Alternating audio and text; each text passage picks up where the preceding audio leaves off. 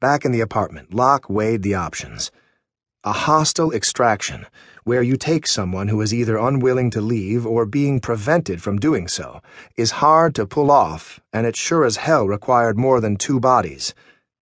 But that was all they had three if they counted Rafaela, and Lock was a firm believer in working with the tools at your disposal rather than cursing your ill fortune. Under normal circumstances, a task of this nature would require ten times the resources if it was to be carefully and safely executed. The surveillance and intelligence team would be one component, the extraction team another. There would be a quartermaster, a transport coordinator, and all manner of other personnel. Complicating matters even further, they had two targets. One would, Lock hoped, go willingly although that couldn't be guaranteed when you were dealing with someone already traumatized by an abduction and who might have begun to identify with her captors. Mendez, on the other hand, would go kicking and screaming. As they gathered together their gear, Rafaela on her way to them, Lock looked at his partner. We're going to have to forget Mendez. We take the girl, get her out of there, and deal with him later. He could tell that Ty didn't like the idea of giving up on the fugitive they had come to collect we can't take 'em both? Ty asked. Lock tucked a spare clip into his jacket. We could try, but it halves our chances, and right now they're pretty slim as it goes. So he gets off again? Maybe we can come back for him, said Lock.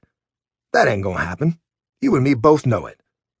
If he's implicated in kidnapping the girl, the State Department will have to get off their fat ass and put pressure on the Mexicans to get him back. Or he floats on down to Venezuela or catches a slow boat to Cuba, said Ty. Lock zipped up a bag. What do you want me to tell you here, Ty?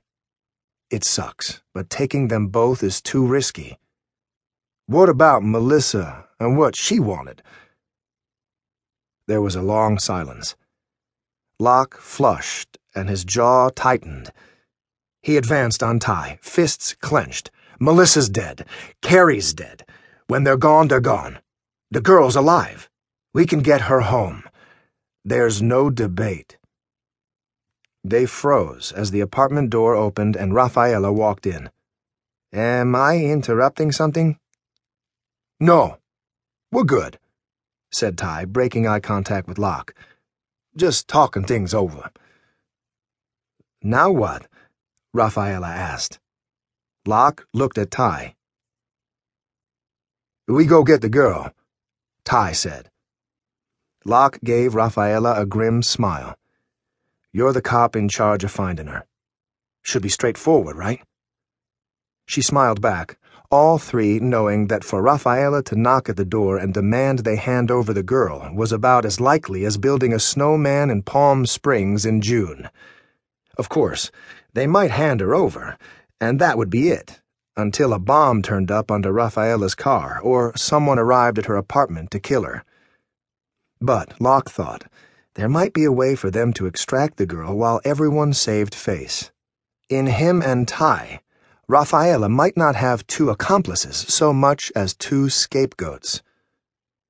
Sure, Rafaela said. Piece of cake.